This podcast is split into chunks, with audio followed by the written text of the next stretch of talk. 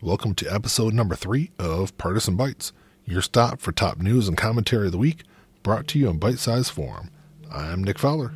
Definitely the biggest news internationally of the week would be the terrorist attack this past Wednesday in London, uh, which left five people dead, including the attacker. On Thursday, the Islamic State claimed responsibility for the attack, and UK authorities have identified uh, Khalid Masood as the as the attacker. He he's a UK born citizen with what appears to be a pretty lengthy criminal record, and at one time he was investigated by authorities for ties to Islamic extremism. He drove an SUV into a crowd of people, killing three, um, exited from the vehicle, and proceeded to stab a police officer to death at Britain's parliament before being shot and killed by police. While this attack has been vilified and condemned by many within the Muslim community worldwide, this will undoubtedly be used to spread fear and uh, and further the anti-Muslim agenda here in the United States. You know, since since the attack on Wednesday, I've seen and heard people, you know, on TV and the news um, talking about, well, you know, seeing an attack like this, this is the exact reason why we need to have a ban on people coming in from Muslim majority countries until we kind of get a, a better vetting process in order. But what people need to keep in mind, this is a guy that came, you know, he didn't come from one of those countries. While stopping terrorist attacks must remain on the forefront of U.S. priorities, we must also, keep, you know, we we also have to keep in mind that these types of lone wolf attacks, which we, we've seen here in the United States, will always be difficult to predict and, and stop.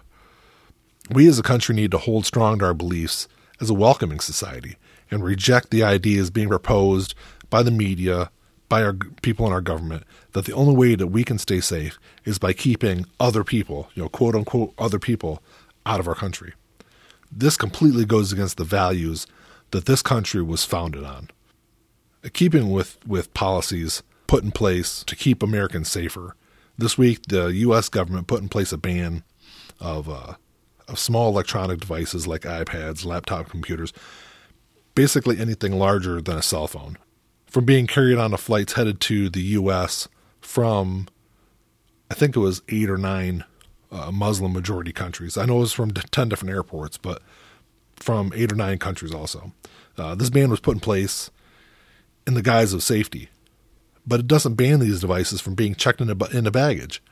What would the difference be if a bomb was detonated in checked baggage or in someone's carry on? It's still going to have the exact same effect.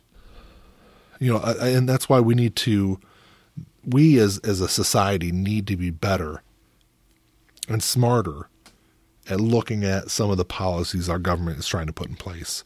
What I believe is the, the main principle behind this ban is something completely different. Uh, for some time now, U.S. airline companies have complained that their overseas competitors in the Gulf, like Etihad, like Emirates, like uh, um, Qatar Airways, have received huge subsidies from their home governments, and the airline, the U.S. Air, U.S. based airline companies had a meeting with President Trump. Not, I don't think it was too long after he took office, to, to voice these concerns. These subsidies that the other airlines have received have enabled these airlines to offer better amenities at a cheaper rate to their to their customers. And now that these airlines are pushing their way into US markets, US based airline companies are worried about losing market share and obviously, you know, affecting their bottom line. So this new ban from the Trump administration would exclude US based airline companies so it's only affecting their competition. This looks as though the U.S. government is crafting policy to hurt foreign airline companies and hurt competition here in the United States because these other airline companies can provide better flights at a cheaper price. So, you know, if, if the U.S. based airliners want to compete with Etihad and some of these other companies, they're going to have to find a way to cut their costs also. You know, I guess, you know, so much for the free market in the United States that everyone always talks about. In other news this week, the Senate started hearings for President Trump's Supreme Court nominee, Neil Gorsuch. During the confirmation hearings, Senate Democrats uh, tried to pin Gorsuch down on several key decisions such as abortion, women's rights, and gun rights. But he effectively avoided answering many of their questions. Well, Mr. Gorsuch has been a judge in the U.S. Court of Appeals for the Tenth Circuit for over 10 years now, uh, with a long history of rulings. Senate Democrats were looking for some clarity on how he would rule on these topics in the future. Since Mr. Gorsuch was unwilling to offer such insight um, into into how these issues would play out before him in court, Senate Democrats have stated already that they're going to filibuster his nomination, and uh, this requiring this would require the Senate to confirm him with a, at least 60 votes. Senate Majority Leader Mitch McConnell um, has stated before that they would consider using what they call the the the nuclear option if needed to to confirm Mr. Gorsuch. The nuclear option would permanently change Senate rules and it would ban either party from using the filibuster against any Supreme Court nominee in the future. Not only are the Senate Democrats upset that Mr. Gorsuch has been unwilling to speak about his views on these areas, um, they're also still upset with that former President Obama's Supreme Court nominee, Merrick Garland. I mean, he never even received a meeting, let alone a hearing with Congress.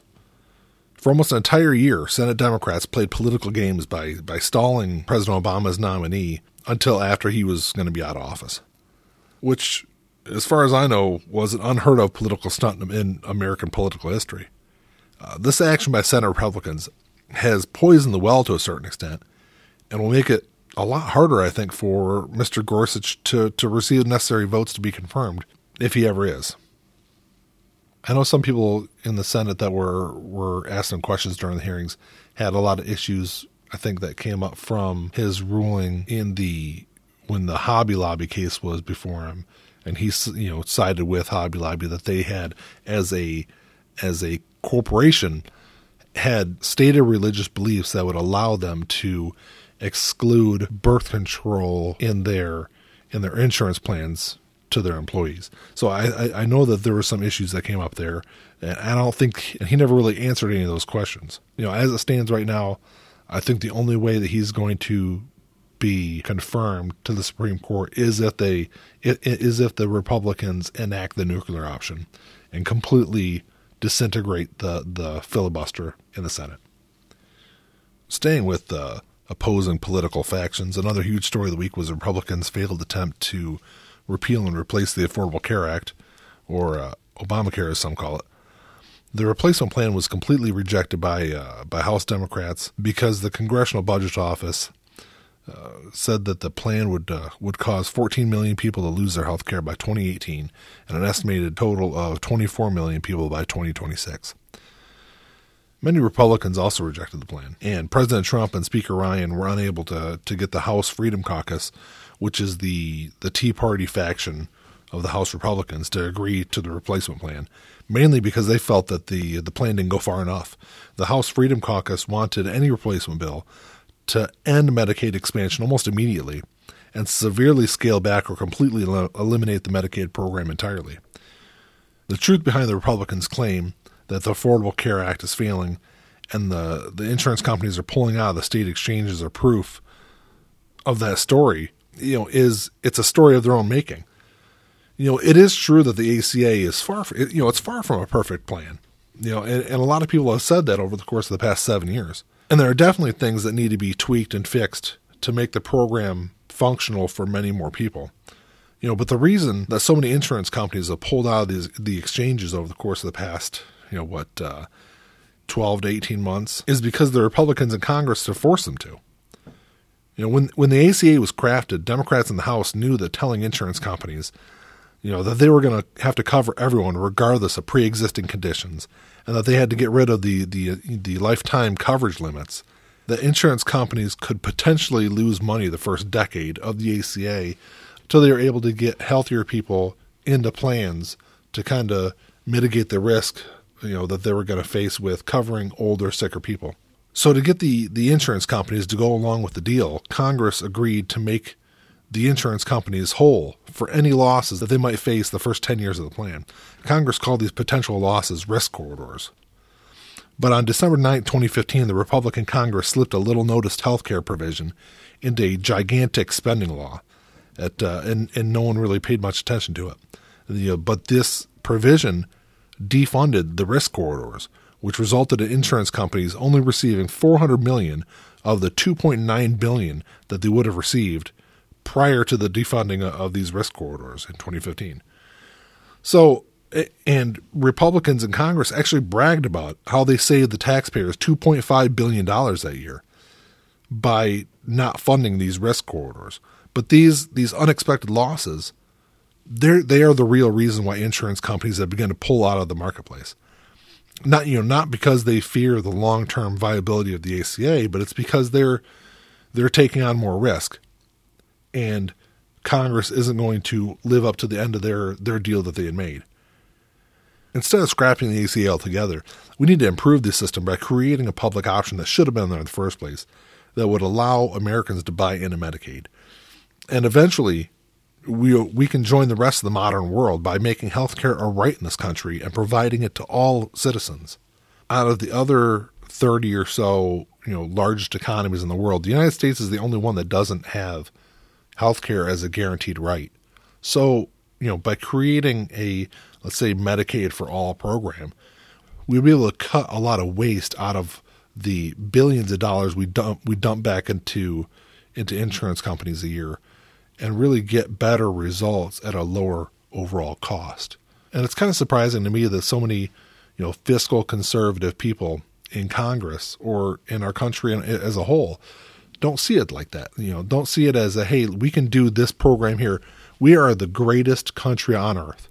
Why are we unable to take a plan that works in so many other countries and make a better plan and work better here and would allow us to cut the costs to the to the US government to you know lessen the tax burden on people on people in our society but I'm surprised there aren't more fiscally conservative people out there that are screaming about a Medicaid for all program that would lower costs. Finally, in much lighter news, I'd like to congratulate the U.S. men's soccer team for their 6 0 win over Honduras last night.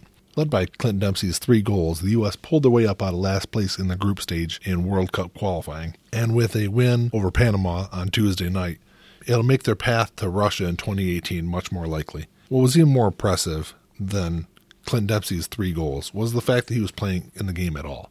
Last August, Dempsey was diagnosed with an irregular heartbeat and there for a while it looked like Dempsey would never play soccer again. But after being cleared last month and being named on the team, it was still unlikely he would play in this game. But because of injuries, he was forced in the lineup and had an incredible game. Well, that's all I got for this week. Uh, any questions, comments, suggestions, you can go ahead and email me at lifeingeneralmi at gmail.com. Hit me up on Twitter at lifeingeneralmi, um, on Facebook at Life in General Podcast, please follow us on iTunes, Stitcher, SoundCloud, just about any other podcatcher out there. We're just about everywhere now. If you like the show, leave us a review on iTunes, subscribe to us, support us any way you can. Until next time, see ya.